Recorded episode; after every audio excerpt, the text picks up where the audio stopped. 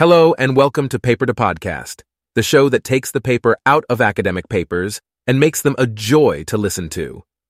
Today, we're diving into a revolutionary theory that might just make you say, Stress? What stress?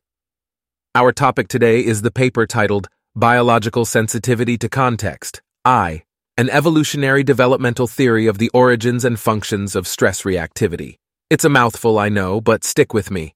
This game changing paper was authored by the dynamic duo W. Thomas Boyce and Bruce J. Ellis, published in the Development and Psychopathology Journal in 2005.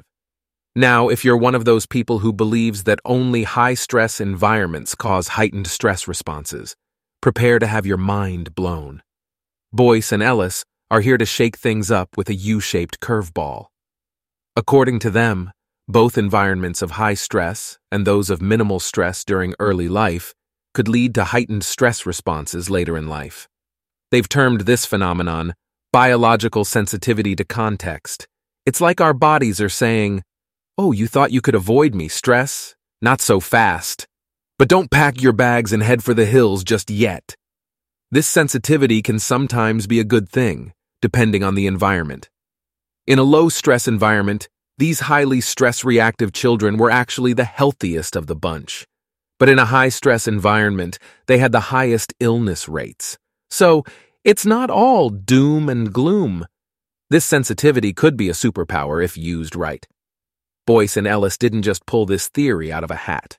They conducted a comprehensive study, mixing evolutionary biology, developmental psychology, and neurobiology into a delicious stress soup. They sifted through old and new studies, poked at neural circuits, and even looked into our genes. Their goal? Build an evolutionary developmental theory of the origins and functions of our stress response. And what's impressive about their research?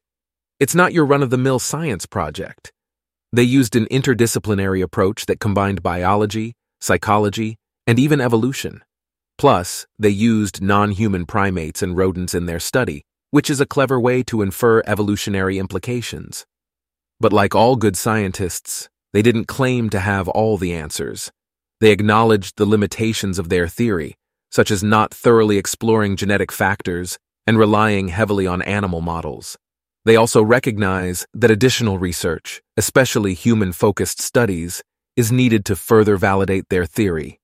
Now, why does all this matter to you and me? Understanding stress reactivity can help professionals in fields like psychology and healthcare develop strategies to better support individuals who are highly reactive to stress. It could even help teachers design classroom experiences that better support students' emotional health. So, the next time you feel a wave of stress coming, remember it's not just about how much stress you're under, but how your body responds to it. That's it for today's episode of Paper to Podcast. Remember, stress might be inevitable, but it's how we react to it that can make all the difference. You can find this paper and more on the paper2podcast.com website. Thanks for tuning in, and remember, stay curious, stay informed, and stay stress savvy.